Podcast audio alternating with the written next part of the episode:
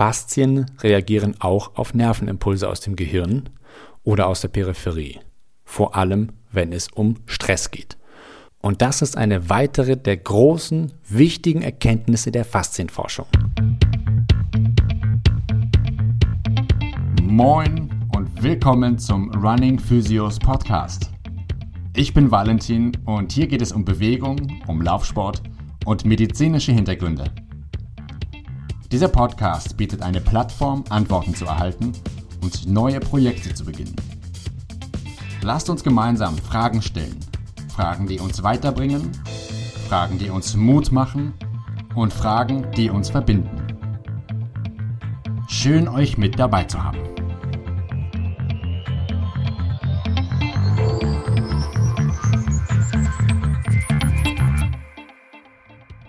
Bei diesem Wetter kommt einem ja die Garderobe total durcheinander. Erst minus 17 Grad, dann plus 20 Grad und jetzt gehen die Temperaturen wieder runter. Letzten Montag war offizieller Frühlingsanfang, aber es ist mal wieder Zeit für Handschuhe und Mütze. Aber auch das geht bestimmt wieder vorbei. Also nicht verzagen, einfach die Maske aufsetzen und auf einen baldigen Impftermin hoffen und dann wird das schon. Seit einigen Jahren gibt es einen neuen Trend in der Gesundheitsbranche. Aber ist es wirklich nur ein Trend oder handelt es sich doch um neue, wichtige und grundlegende Erkenntnisse? Ich spreche von den Faszien.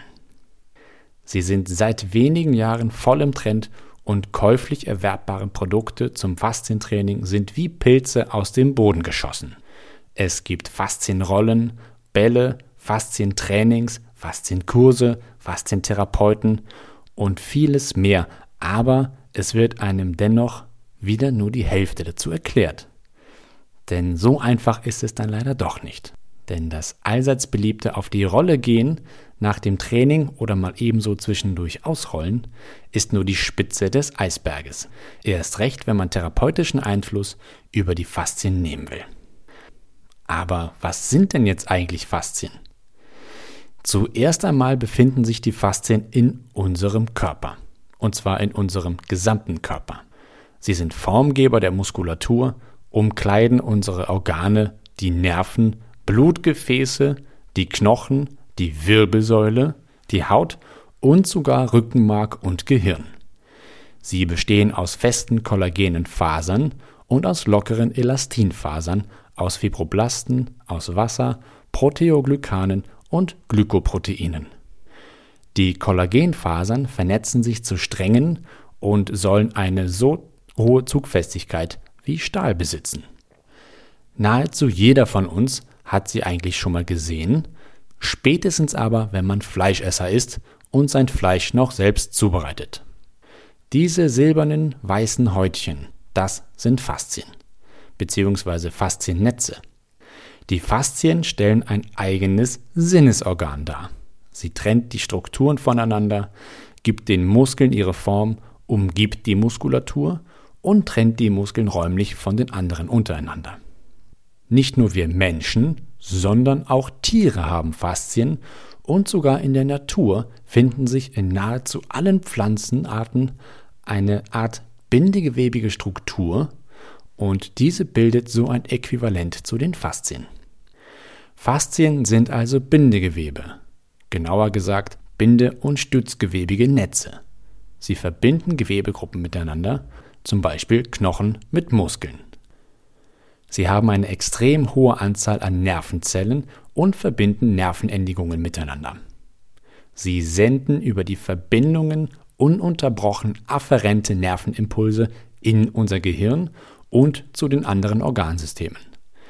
Sie umhüllen unsere Organe und halten alle festen Strukturen in unserem Körper.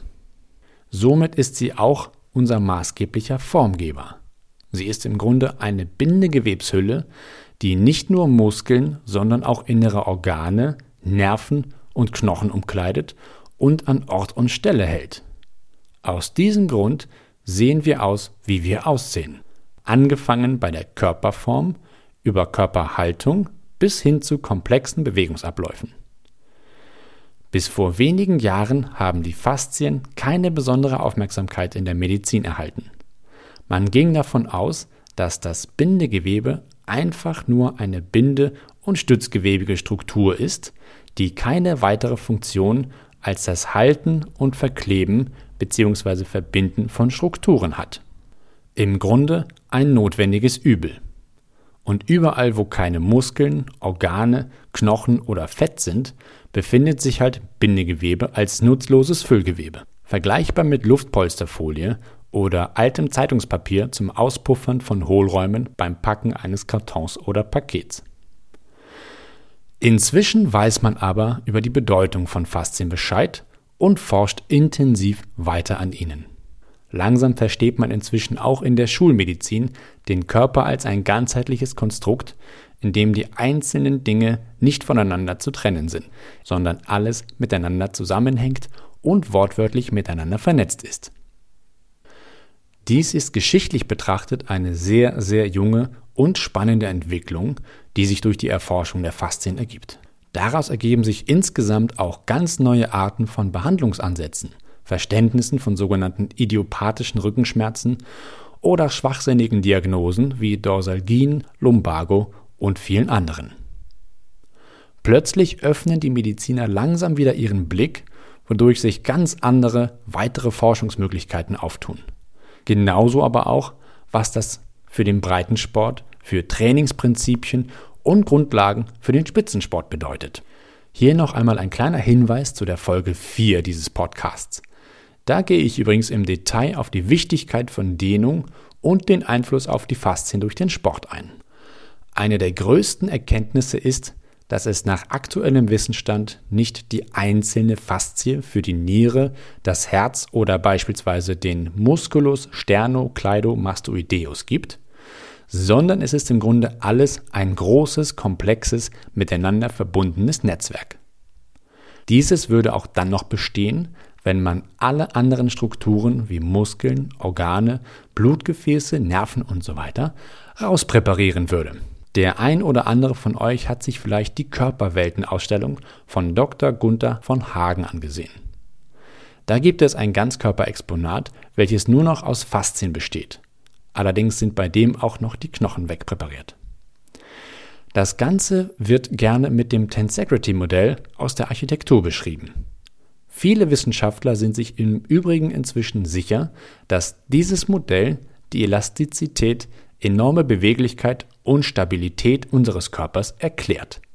Tensegrity kommt von Tension, also Spannung, und Integrity, dem englischen Wort für Zusammenhalt. Das Tensegrity-Modell besteht aus Stäben, welche alle mit Gummibänder aneinander eingespannt sind.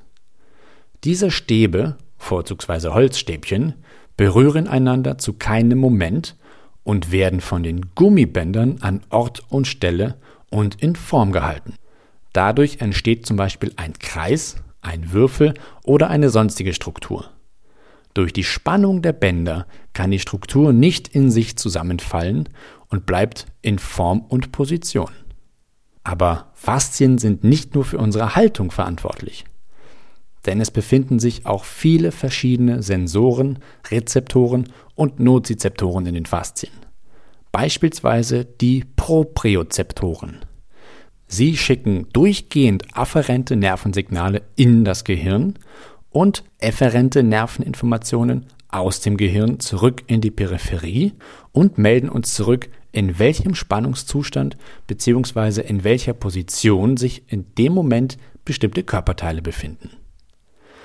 Mit diesen Eigenschaften ist es nicht nur eine Bindegewebsstruktur, sondern es ist auch ein Sinnesorgan, welches Informationen aufnimmt, verarbeitet und weiterleitet. Das bedeutet aber, Faszien reagieren auch auf Nervenimpulse aus dem Gehirn oder aus der Peripherie, vor allem wenn es um Stress geht. Und das ist eine weitere der großen, wichtigen Erkenntnisse der Faszienforschung.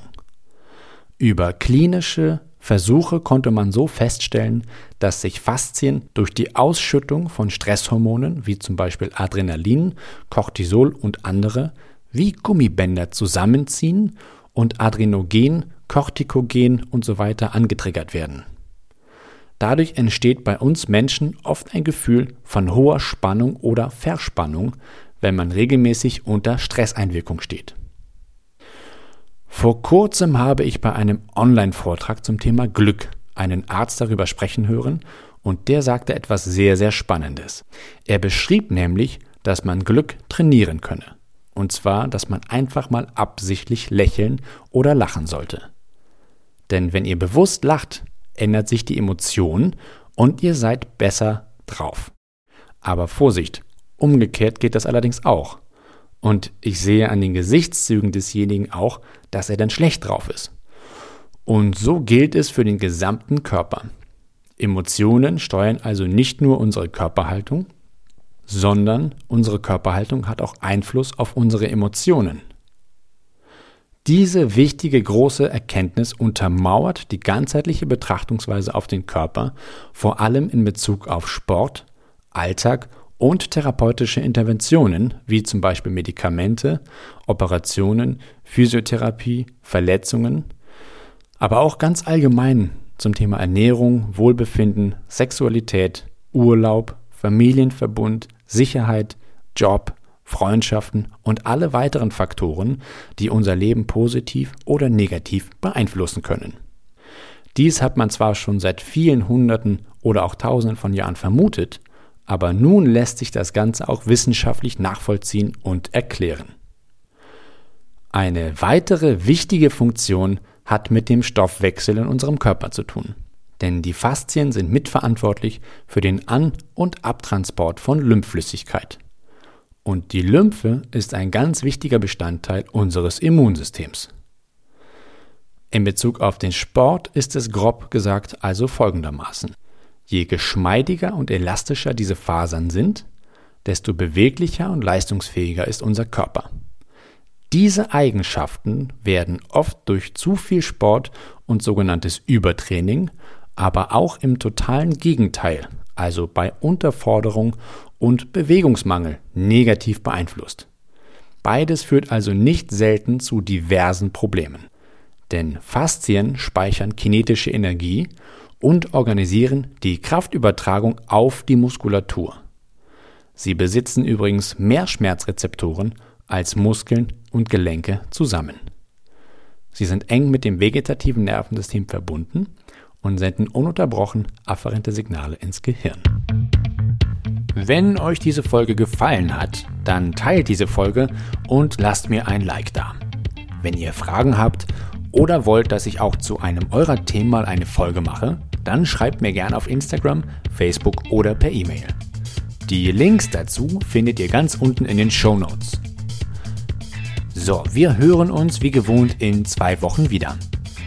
Weitere Informationen zur Physiotherapiepraxis Running Physios und diesem Podcast findet ihr auf Instagram, Facebook und unter Running Physios Podcast auf allen gängigen Streaming-Seiten. Bis dahin, bleibt in Bewegung und lasst es euch gut gehen. Euer Running Physio Valentin.